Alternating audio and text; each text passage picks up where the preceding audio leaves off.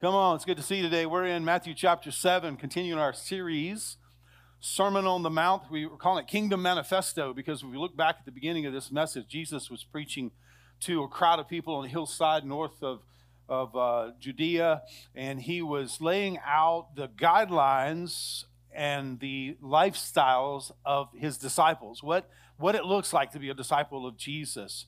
And, and over the last few weeks, we've actually come to a head. We're getting close to the end of the series, uh, only a short time to go, but we're coming to a head in this sermon that Jesus is preaching, and he, he actually is throwing down a little challenge to us. Last week, we, we actually um, we shared the very familiar scripture uh, to you know to ask, seek, knock. For those who ask, will receive, and seek will find, knock will door will be open. And we we realized that Jesus had to say this because because the words he was speaking to us, the challenge he was giving to us on how to live our lives as believers was is is for us impossible to do. We cannot in and of ourselves do what Jesus tells us to do. We try and we fail we try and we fail. And Jesus lets us know right here in last week's message that you you trying in your own power and, and you aren't good enough to do that. You have to ask, you have to seek, you have to knock in order to receive the Holy Spirit, in order to live the life that He's calling us to. And it's it's it's it's a high bar. I mean, he raises the bar. And so so we learned last week, I'm not going to repreach it, but we learned last week that without the help of the Holy Spirit, we fail. We fall short and we live in in a in a, pseudo state of salvation. It's it's not real, it's not tangible, it's not fruitful. Hmm. And yet we know we, we, we're called to be fruitful, right? And so Jesus is He's, he's up in the challenge, charging us to live different, charging us to live different. And this week we're in Matthew 7 13. Um, he says this, verse 13 Enter by the narrow gate, for the gate is wide and the way is easy that leads to destruction, and those who enter by it are many. For the gate is narrow and the way is hard. You could say difficult there. The word is the, uh, the, the way is difficult that leads to life. The, the way is difficult. The way is hard that leads to life. Did, did you hear that? The way is difficult. the way is hard that leads to life. His way, the narrow gate, for those who find it are few. Jesus is, is, is in the middle of a sermon and he's preaching and he's talking about this is what I want you to do. This is what I want you to do. This is what I want you to do. This is what I want you to do. And you have to imagine the people in the crowd were going, Yes, amen, amen. But in the back of their minds, they're thinking, But I don't know how I'm going to do that. That is not indicative of my lifestyle. I don't live that way. I can't live that way. I've tried to live that way and I always fail. Maybe they live that way. They live that way. I'm the only one that doesn't live that way. But they live that way, right? Because that's the way God said to live. And no, they don't live that way either. We none of us live that way and they're confused about this. And now he's saying, enter by the narrow gate and travel down the narrow path. Oh, and by the way, few will find this. I mean, this is a, a moment where I believe the crowd is arrested by the words of Jesus. Few will find it. I mean, I'm sitting in the crowd, you're sitting in the crowd, we're listening to Jesus preach. I don't know that we don't look at each other and go, oh my gosh, this is tough, bro. I hope I'm one of those few that find it. Can I be one of the Jesus? Can I be one of the few? Just picture with me. Imagine with me. You're, you're traveling down a path. You're traveling down a path, and the path forks.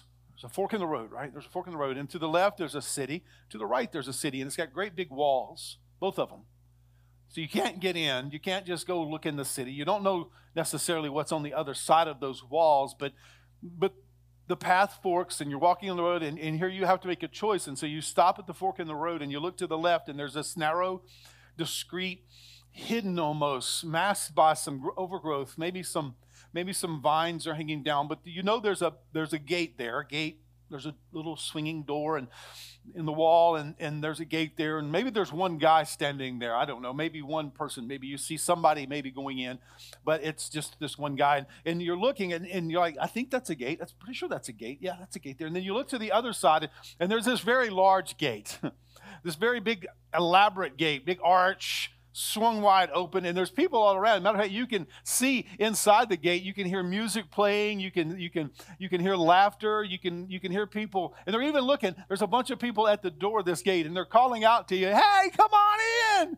Woohoo! Have some fun with us. It's good, you know." And so you're standing at the fork of the road, and the temptation, the temptation is, well, goodness gracious, it's like everybody's going here. I'm going to go here.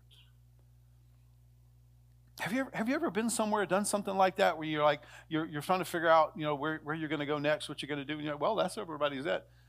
I think I'll just go with them. That must be where, that must be the way, right? Because that's where everybody's going. And that's, that's exactly what Jesus is saying right here. He's painting this picture and, and, and, and yeah, it doesn't look popular. Yes, it, it does. Okay. It doesn't look fancy. It doesn't, doesn't have an appeal to it necessarily on the outside. It doesn't look like much because it's just a little narrow, discreet gate, maybe an old rickety wood door. It's, it's not elaborate. And then you got this big arch, this big elaborate gate here with all the people and all that laughter and all the fun. I, am reminded of the story of the prodigal son. And if you don't know that story yet, you will. Just keep, keep reading the Bible. But, but a son left his dad's house and he went to the city where there was an appeal, where there was a celebration happening. Woohoo, we're living party, man. You know, come on, let's go to Vegas. How many of you know what goes on in Vegas doesn't stay in Vegas? they tell you that because they don't want you to know that it comes back with you and lives in your conscience. there it is, with you forever, every day, saying, Oh, I know what you did. but that's the appeal. Come on, let's go to Vegas. Let's go to the big city. Let's go to Biloxi. I don't know if people say that or not, but and so there's there's this draw, and Jesus is painting this picture, and he's saying, "Oh yeah, oh yeah, it looks good. Oh yeah, the ways of the world looks good." As a matter of fact, it's not it's not even specifically the ways of the world that look good. It's the ways of the flesh. What I want, you know, I want it, and I want it now. I don't want to sing that so bad. It's kind of stuck in there, right? I'm not going to do it. I'm resisting the flesh. But it's the way of the flesh. But for the sake of this word picture, it's the way of the world. And, and, and there it is. It's, it's there. It's for us for the taking. It's almost so distracting that we fail to look back and see the narrow gate, the discreet gate, the Jesus way. I'll be honest with you, it is, it is tough. It is tough for people to live the life that Jesus called us to live a separated life, a consecrated life, a transformed life, a, a sanctified life, a, a holy life. You know, the Bible says, Be holy as I am holy. That's what God says in His Bible. He says, Be holy as I am holy. My goodness, I don't know how to do that. And sometimes I just like, well, I can't do that, so I might as well just go over here and enjoy myself with the rest of the people. But that's not okay. That's not what Jesus is calling us to. He's calling us to the narrow gate, the narrow way. And he's truly saying, Be holy as I am holy. And remember, you have to you have to hitch this the last week because last week he said you can't do this on your own. You got to ask and keep asking. You got to seek and keep seeking. You got to knock and keep knocking because in and of yourself you lack what it takes to do what I'm calling you to do. But if you'll ask and if you'll seek and if you'll knock, I'll give you gifts. I'll give you the Holy Spirit. I'll give you everything you need, the power to live the life that I've called you to live, the narrow gate life. But can't do it on your own. And so when I read the scripture, be holy as I am holy, I, I recognize I cannot do this on my own. I have to have God's help, right? I have to have God's help. So Jesus calls us to the narrow way, the narrow way. He says it's hard. Come on, somebody say it's hard. It is hard. And it's okay to admit that. My goodness, the Christian life is not an easy life by any means. If you're in school and you're trying to be a Christian in school, you're one of the few. You look around and ain't nobody else praying over their meal. You know, it's uh, nobody else bouncing their eyes when the girl walks through with the low cut shirt and the big breast, and everybody, all the guys are oogling and drooling. And you, for me, I got to bounce my eyes. Nobody else is bouncing their eyes. Nobody else is abstaining from sex. They're all having sex. Everybody, well, you know, that's the big gate. That's the arch. Nobody else is telling the truth. They're all lying. They're cheating. They're stealing. They're doing all the things the flesh drives them to do. And how am I to do all what God said to do? And, and yet, all around me, you look at your family. Some of you, you're, you're one of the Christians in your family, one of the few Christians in your families, in your family, all around you. you know, you, you want to call them heathen, but you can't do that. It's not nice. And, but they are. They're, they're living for the flesh. They're living for the world, the ways of the world. It's all around us on the job. It's all around us. Nobody's living this life that we've been called to live. So, yeah, it's hard. It's difficult to live this. And he says, few will find it. Someone once said the narrow entrance that leads to life symbolizes the exclusive nature, the exclusive nature of Christ's kingdom. Well, that's talking about salvation. The exclusive nature of Christ's kingdom. Entrance requires the disciple to do the will of the Father in heaven. And that speaks of lordship. If he is our Lord and Savior, we will do what he asks us to do, what he commands us to do, and that is to obey. Come on, somebody say obey. Jesus describes it as a narrow gate. Cool thing to note is that the narrow gate does come with the promise of abundant life. Abundant life. Let me let me define what I'm talking about here. Both today in this life, but also in heaven, right? In the future life. Abundant life. Now, when I say abundant life, don't, don't get me wrong. I'm not talking about just wealth and riches and all kinds of, of cars and houses and boats and all the things that we desire for. I'm not talking about that at all, actually. That, that doesn't, okay, so that doesn't um, translate to the people in Zimbabwe, right? In the, in the African uh, continent. It doesn't trans- translate to the people who live maybe in uh, the, the force of the Amazon in Brazil. It, it, it, so we're not talking about cars and lavish stuff. The abundant life, fruitfulness in our life, abundance. Like your life puts off fruit. Jesus said to be fruitful, right? He says, I am the vine, you're the branches, and if you are in me and I am in you, you will produce much. You are to be fruitful, but abundance of fruit. Lots of fruit. Uh, let, me, let me tell you, if you're in school, if you're in a family that's a bunch of heathen, as we were saying, if you're in, at a job where you're the only light, you know, you're the only light bulb there, darkness all around, if that's you, your fruitfulness, because you are in Christ and He is in you, your fruitfulness stands out. And for some, that's hope. And yet, for others, they will mock you because you've chosen the narrow way and they're over here in the broad gate with all the other people. Woo-hoo, party down, celebrate, come on with us. What in the world are you doing being a Christian? Boring. And so, with the narrow gate comes an abundant or fruitful life, both today and in the life to come in heaven. That abundance comes when we enter the narrow gate, which is Jesus. He is the narrow gate, and we surrender our lives to Him. When we surrender our lives to Him, it's almost like I'm standing at the fork in the road. The narrow gate to my left and to the right is this abundant big gate with all the party th- things going on in there and all the people and the laughter and the music. I'm standing there. And instead of in me, in and of myself, Ernie, deciding, instead of me saying, you know what, I think I will go, you know, eeny, meeny, I, I think I'll go. Instead of doing that, we don't even begin that process. We say, Lord, what would you have me to do? So there's an immediate surrender. Well, I would have you to go the narrow gate. And then as we journey down that narrow path and through the narrow gate, and in the hardness of it, in the difficulty of it, we're filled with the power of the Holy Spirit to be abundantly fruitful in our lives because we've surrendered and obeyed Christ, because we've given him our lives. That's what we say when we say we got saved. We gave our life to Christ. I'm not my own, I'm bought with a price, the very blood of Jesus Christ that he spilled on Calvary. We're called to die to self. That's what I just did when I illustrated that. I said, Lord, what would you have me to do? It's not what I want, it's what you want me to do. Interestingly, Jesus in the garden, before he went to be crucified, he prayed and he said, Father, if there's any other way we could do this besides the cross, if there's any other way, you know, hey, it'd be a good time to enact plan B, whatever. But he, he said, but nonetheless, not my will, but yours be done. That's a surrendered life. Jesus modeled that for us, and we have the opportunity to live that life out daily, right? Does the Bible say take up your cross daily? That's what we do. We take up our cross daily. We die to self daily, and we surrender to God. In this day, God, because I can't do this on my own. I cannot do this on my own. I do not have the power in and of myself to live the life you've called me to on my own.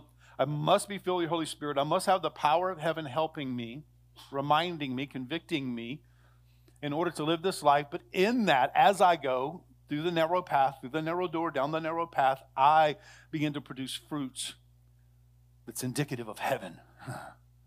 Fruit that looks like heaven, that when people taste and see, they know the Lord is good because of the life that I've chosen to live. We're called to die to self and adhere to Jesus' teachings, his moral code, his ethical standards for his kingdom. Interestingly, and I kind of alluded to this earlier, but the narrow gate is exclusively inclusive. The narrow gate is exclusively inclusive. It's there's one way. The only way is Jesus. It's one way. Yet it's a call for everybody. It's available to everybody. Yet there's only one way. John 10 7, Jesus tells us, so uh, Jesus again said to them, Truly, truly, I say to you, I am the door of the sheep. And then in verse 9, a few scriptures later, he says, I am the door. Remember, remember, remember the word picture. Remember, we're on the path, in the road, big arch over here, big open gate, narrow gate here. Jesus says, I'm that door. I'm the door to the big wall is the wall of the kingdom of God. And we don't know necessarily what's on the other side. We think we know. We read the Bible and get some ideas, some hints of what's on the other side of the wall, but we really don't know. But we do know this Jesus says, I'm the door. The door, interestingly, the door that's not beautiful, the door that's not big and wide, the door that doesn't let just tens and thousands of people come in, the door that's narrow, the door that's slim, the door that's discreet, it's hidden, it's, it's not prolific, it's discreet. He says, I'm that door. I'm the door.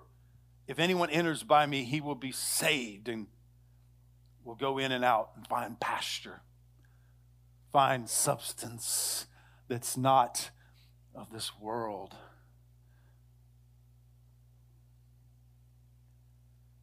There are a lot of people that say this is the way. A lot of people in the world, a lot of people in the big gate that say this is the way. It's not that way. Guys, it's not that way. Jesus is not the only way. Come on, man. Come on. There's a way over here. There's a way over here. Look, there's lots of ways. Matter of fact, yes, you think that's the only truth, but that's not the only truth. There's truth. There's truth over here and over here and over here. Look at all the truth. Go to any university and you find truth. Go to, go to, go to, go to Washington, D.C., go to the capitals of the world. You'll see there's lots of truth. Come on, guys. Don't, don't be naive to think that that one little slim door, that one little gate is the only truth there is, that there's only one truth. Don't be thinking that. And, and there's life. Look at all the life you could be experiencing. Come on, young people. You can just go out and enjoy yourself, enjoy your life. There's so much that this world has to offer. Come on, come on, go, let's go. Let's go party, you know, and don't think that that one little slim door, that little discreet door is the only life there is, but Jesus says, I am the way, I am the truth, and I am the life. I am. It's not that he even leads us to that. He is the way, he is the truth, and he is the life. So there's a contrast, an obvious contrast. And maybe you've been a believer for 40 years, 30 years, 20 years, and you're solid and grounded in here. But you know, there are others in this room that are just like taking baby steps and they're being enticed, they're being solicited to come to the big open gate. Come on to the big open gate. Come one, come all. Well, interestingly, we think we're the only ones tempted for that purpose to do that, but yet Jesus shows us in early in his ministry, he was led by the Holy Spirit to the wilderness where he was tempted by Satan himself. In those same areas, in that same way. Come on, bow to me and I'll give you everything. You'll have it all. You'll have the big house. You'll have the career. Oh, you'll have the Lamborghini. He entices us. And you know, some some get so enamored by that that they lose focus of the little narrow gate over here, that discreet narrow gate. Jesus says, I'm the way, the only way, the truth, the only truth. And I am life, the only life. that wouldn't be fair if I didn't contrast. So that's we talked about this narrow gate life, but there, there is that broad gate. There is that broad gate. And Jesus says of it, it's wide and then it leads to destruction. He says of it that it's easy. Hmm. It's easy. You would probably see a street sign there sticking out says Easy Street. It's easy. And, and, and he says, many enter, many enter. But he also says that it leads to destruction. Destruction. Destruction in this life, as well as destruction in the future life. So instead of eternity with Jesus, it'd be eternal separation from God. But it's not just, oh, oh, and we, and we, we call that hell. That's what we call the hell. And, and so it's not just in hell, it's in this life also. It's, it's embracing the life of sin, pleasure, lust of the eyes, lust of the flesh, pride of life. It's not just in future, it's now. It's now also. And it's embracing life of sin. And, and when you do that, you embrace the consequences of sin. There are consequences to sin. There's physical pain and suffering that comes with it. There's emotional traumas that happen with it. There's uh, mental anguish that comes with the life of sin. And so destruction is both in this life and the next. So when Jesus says destruction, he's talking about now and later. Yet people, people don't seem to care. it's almost as if we ignore that side, right? We ignore the consequences of the choices. We just want the pleasure of the choice. We want the we want to be gratified. People are so excited about this big gate, this big pathway.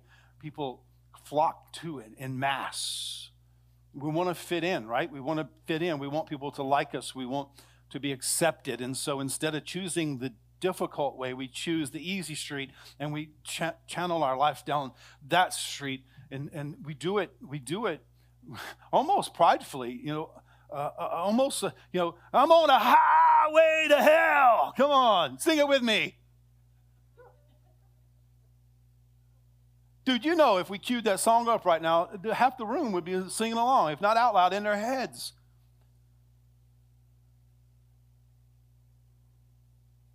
Because we are we're unashamed of this life. And Jesus is saying, nah, you got, you got a choice to make here. Are you going to surrender to me and follow the narrow path and the narrow gate, or, or are you going to surrender to the flesh. That's what it is.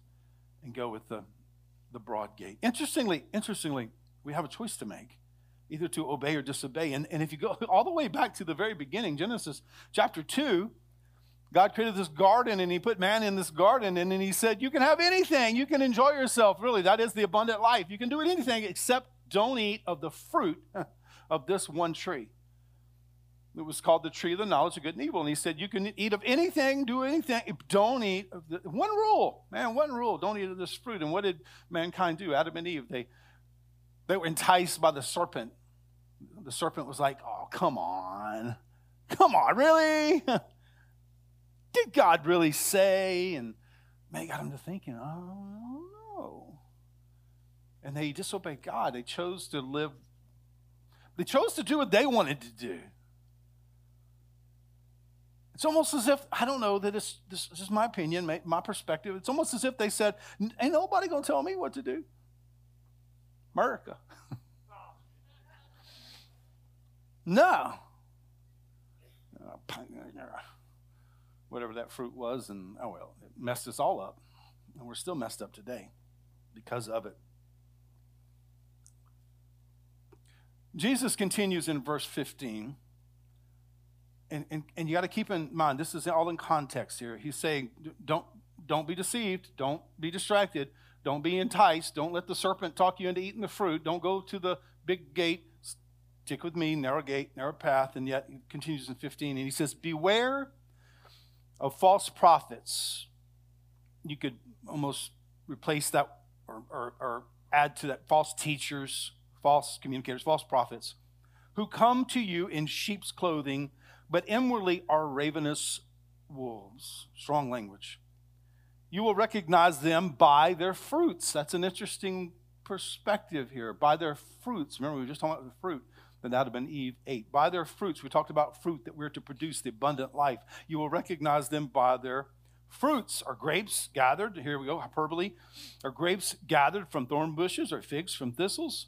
So every healthy tree bears good fruit, but the diseased tree bears bad fruit. A healthy tree cannot bear bad fruit, nor can a diseased tree bear good fruit. Every tree that does not bear good fruit is cut down and thrown into the fire. Verse 20 Thus you will recognize them by their fruits. Beware. Warning.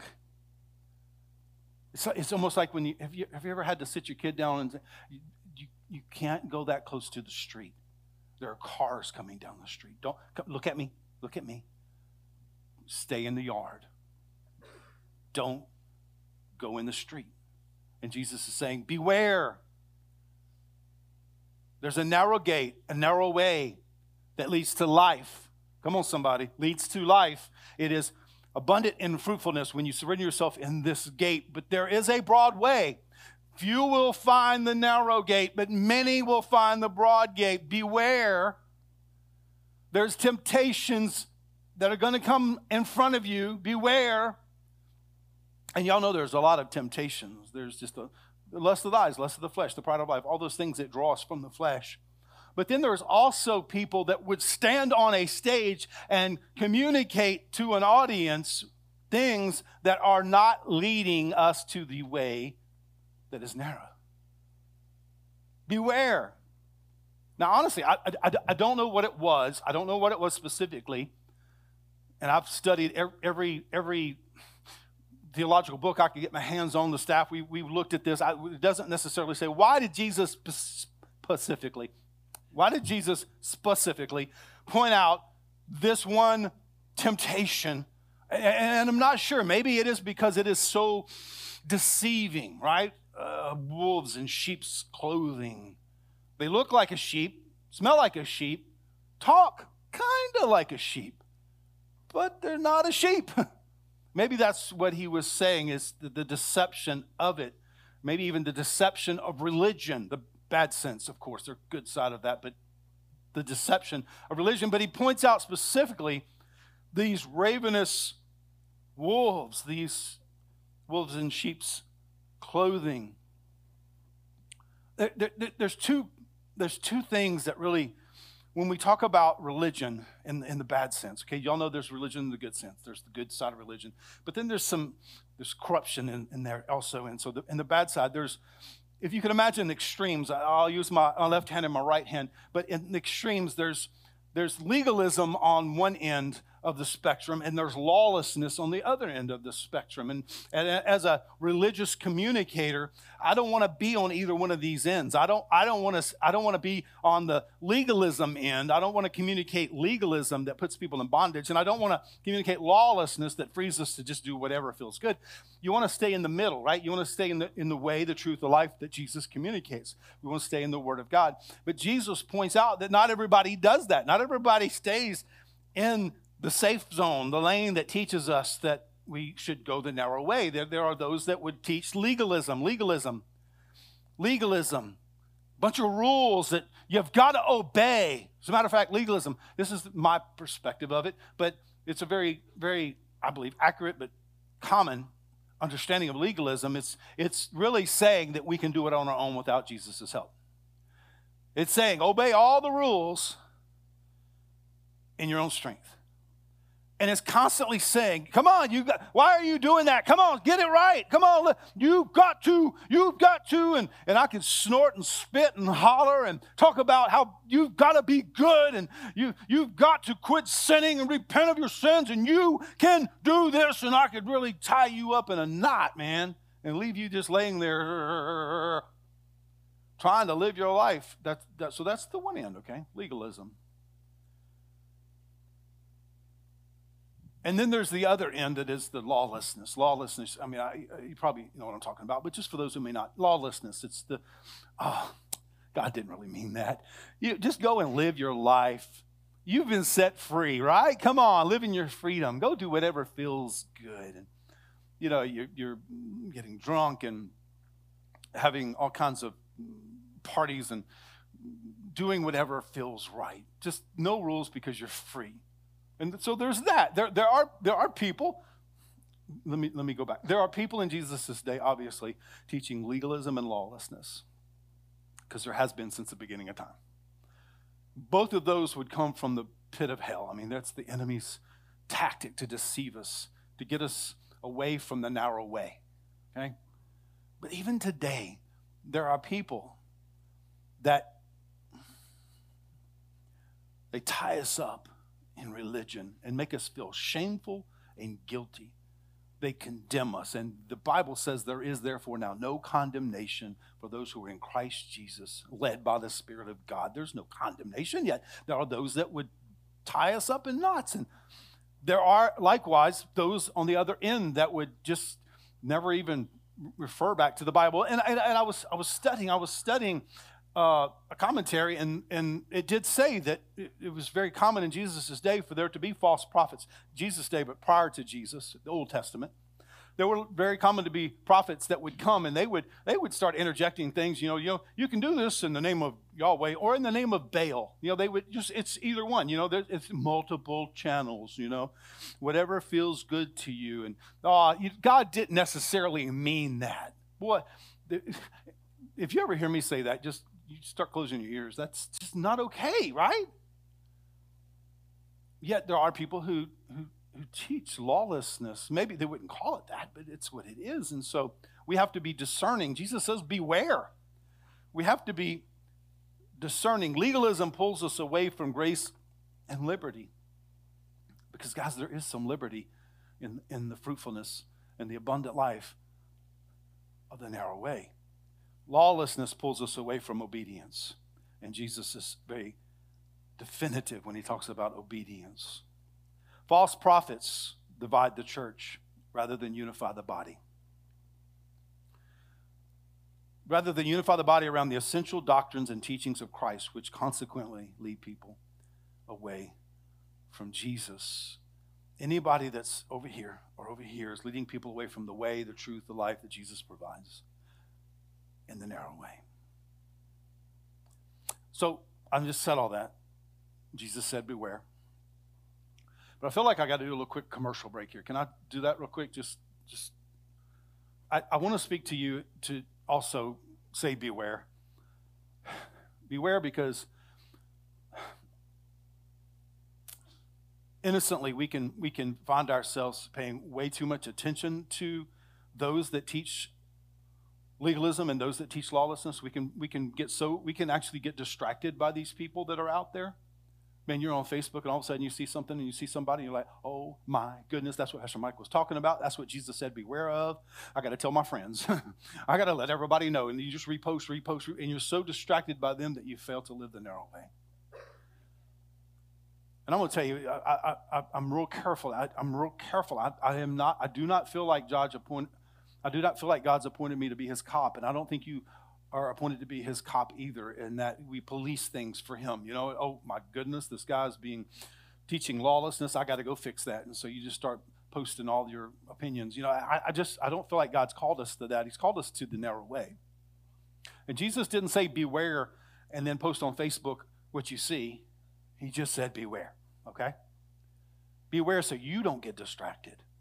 Now, I, I, I, mean, I understand if, if, it's, if it's one of your kids or one of your loved ones, someone, a brother or a sister in the body of Christ that's over here, you, you want to go rescue them. There's scriptures that support that. You want to go rescue them, right? Pluck, pluck, pluck them out of their deception, bring them back to the narrow way. But you do that discreetly and not on Facebook,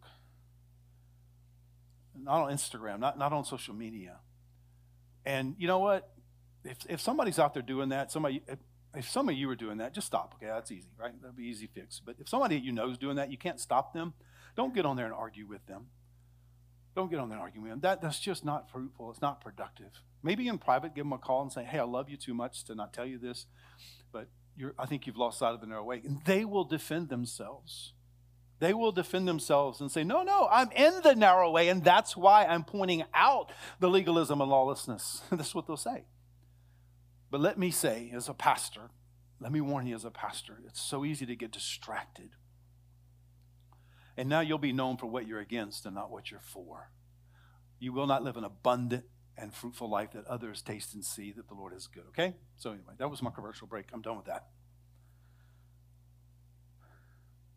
So, Jesus warns us about false prophets. I want to give you a couple ways. Jesus said, Beware. I want to give you just a couple ways right here as we close to identify if, if the message is false, if the, if the person teaching is false, because there's so many voices on the internet today, so many voices around us. So here's quick four quick things. Number one, is it a different message? When you're listening to that message, yeah, Evan, come on up. When you're listening to that message of that that person and you're wondering, is, is that the one Jesus is saying beware of? Is it a different message? Where does the message come from? Does, it, does the message teach and come from the truths proclaimed by the Bible? Is it biblically based? Is Jesus the central theme of the teaching?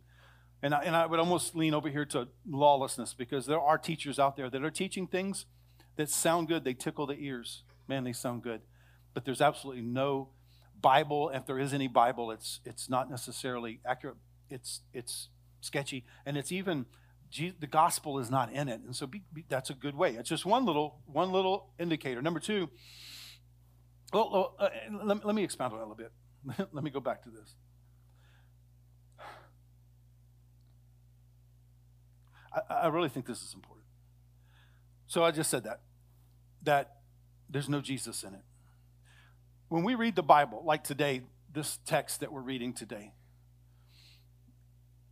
the way our staff, our pastors, spent the time this week doing is, is, is, it's, a, it's a theological term called exegesis. Exegesis. And it means to take a passage of Scripture and then look at the context. Jay, you'll, you'll, follow, you'll follow me on this, right? Let me look at you while I talk about this. So, exegesis, it's, it's taking a Scripture in context. This is a, a, set of scriptures that are in the context of the Sermon on the Mount. Where is that? Who is that? Who is he talking to? Why is he saying it? When he says these things and they have implications that are otherwise, he's, he's saying things, maybe he's quoting Old Testament, and he does that throughout you know, this Old Testament. It's, it's tying that in, it's, it's recognizing the, the, the context of the scripture. And we, we work really hard as the staff pastors, week after week after week to, to do this, to make sure that we're being accurate. I don't, I don't want to say something to you that's my opinion based on my perspective of the word. I want it to be what was the original intent. Does that make sense? Okay, so that's exegesis. But there's another theological term called eisegesis. You've probably heard of that, Jay. Eisegesis. Eisegesis is to take one scripture. Let me just, I'm, this is making fun, but it's not making fun of the Bible. It's making fun of us as people. I can do all things through Christ who strengthens me. Come on, how many of you got that on your bathroom wall? You know what I'm talking about. You got it at Hobby Lobby. And it's, I can do all things through Christ who strengthens me. And it's taking that one scripture and then applying it to all kinds of scenarios in life. That's just one example, right? But it's taking it, and I could preach, I could preach a whole sermon on I can do all things through Christ who strengthens me. The, the, the problem is it, it, it begins to get into an egotistical, narcissistic element. And there's actually a word called narcigesis. I had to go look at it because I can't remember. Narcigesis. There's literally a word, Beverly that, that says, I can do all things through Christ who strengthens me. Again, I'm just using this one scripture. It's a really good scripture, by the way, and I'm going to I'm going to tell you what it means. But it's taking that scripture and applying it to me. I can do all things. When Jesus is preaching, you can't do anything on your own. Yet I take a scripture, eisegete it, take it out of the context. Now hold it right up here. Y'all just stay with me up here. The context is Paul saying, I've lived with everything. I've lived with nothing. I've lived in prison. I've lived beaten up and cast down, and I've lived on top too, guys. I, and, and you know what? I've learned to be content in everything, and I can do all things through Christ who strengthens me. I've learned to be content. I can do all things through strength. I can do all things through Christ who strengthens me. So if I take it out of context, I can apply it to so many things. Well, okay, you get my point. So be careful. Beware, he says. Jesus says, beware. When you listen to something and it tickles your ears, you might want to open your Bible and just see what, what does it really say. You might want to you might want to look a little bit forward, a chapter ahead, maybe even a couple chapters, and look at after who is Jesus talking to. is this truly applicable to me? Is this, is this God's instruction to me? Or is this just some guy with a fluffy message out here? And, and again, I'm not saying, again, don't, don't, don't get me wrong here. I'm not saying, okay, that guy is a heretic. He is a false prophet. He's saying all these things. He's eisegeting. I know a word now. Eisegeting the word and tell all your friends on Facebook. No, come on. No, you don't know. No. But you, you know what? Just get back to the narrow way. And, and let me again, I have to balance this and say there's a lot of good teachers out here, guys. Not all of them are doing these things. Actually, it's the few that are in legalism and lawlessness. Just, just don't, don't, don't let the pendulum swing too far. But, but, but Jesus has to say it here. He says, "Beware, beware.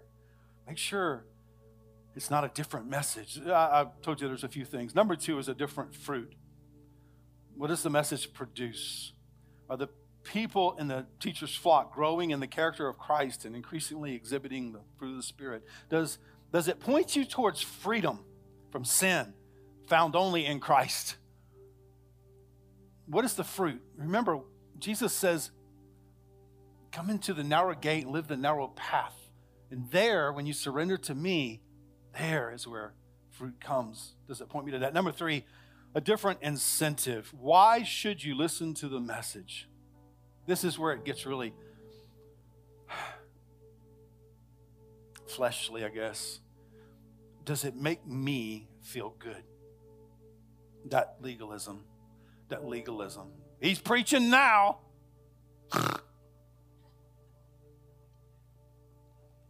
what is that?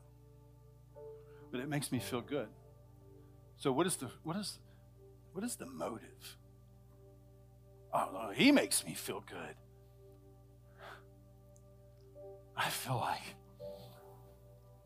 I feel like I'm living my best life now. Uh, what is that statement? I've made it before. Something about the best. You, God wants you to be the best version of you you can be. Anyway, I could preach a whole message on that too. Jesus said it's hard.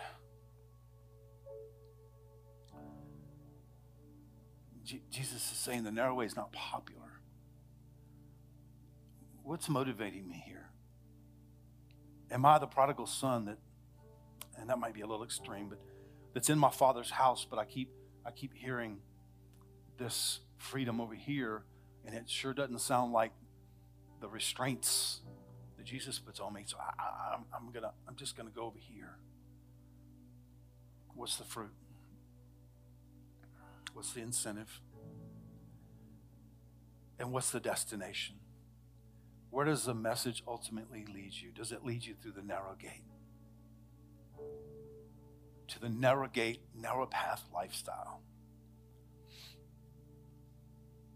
Come on, I want to I want to close with this. Romans chapter 10, verse 8 says, But what does it say? The word is near you in your mouth and in your heart. That word of faith that we proclaim.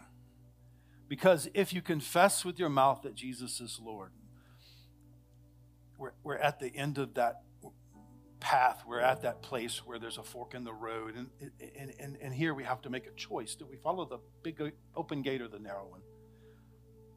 If you confess with your mouth that Jesus is Lord and believe in your heart that God raised him from the dead, you will be saved. For with the heart one believes and is justified, and with the mouth one confesses and is saved. The Scripture says everyone who believes in him will not be put to shame. Everyone who says, Lord, what do you want me to do? and surrenders to him and enters by the narrow gate on the narrow path will be saved and will live. Do you want to live? Even if it's hard, do you want to live? Do you want to live? in this life and the next do you want to live? Jesus is calling us through the narrow gate. Let's pray. Father, we humble ourselves before you today. We ask you to pour out your grace in this time, in this moment. God, maybe there are some in this room that have chosen the narrow way, narrow, narrow gate, and they're living their life for you, being fruitful, abundantly fruitful. But yet, there are some in this room today that are so distracted by the broad gate. And so we need your grace. We even, we even go back to the scriptures from last week that say, God, we're here today asking you to open our eyes to see the truth, open our hearts to embrace the way. God, we're knocking today and asking for help from our Heavenly Father to deny the flesh, to deny the temptations of the serpent, of the false prophet, of the world, and surrendering our lives to Jesus, to the narrow way life. Come on now, I, am going to finish praying here in a moment, but I, I want to just take a second to give you the opportunity right where you're sitting there. Nobody's looking around. All eyes are closed. Just take a moment in that moment, right there in that seat, to say, Jesus, I surrender to you. I surrender to the narrow way life. Come on, maybe you've never done this before. And He's calling you to salvation right now. And He's saying, Join me. His hands are outreached. He's saying, Come and join me. And the Bible says, if you believe in your heart that He died for your sins and, he, and you confess it with your mouth that you be saved. So, right now, Father, we believe in our hearts, we confess, we surrender to you. God, help us to live this narrow way life one day at a time by the power of the Holy Spirit. Come on, just receive fresh, fresh breath of heaven right now fresh breath of heaven right now over your life to live the life that God's called you to. Come on, if you're a young person in school, receive the power of the Holy Spirit right now to live different. Come on, for your for your testimony and your family. People are watching. God, would you fill us fresh with the power of the Holy Spirit to live that testimony in front of our families?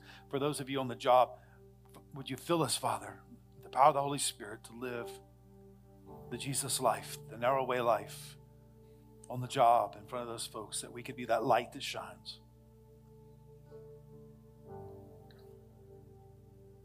Come on, just asking. He told us to ask, He told us to seek, He told us to knock.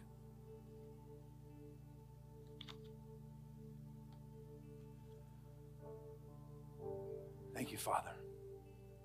You are faithful even when we're not. And we're so grateful. We receive you now in Jesus' name. Amen.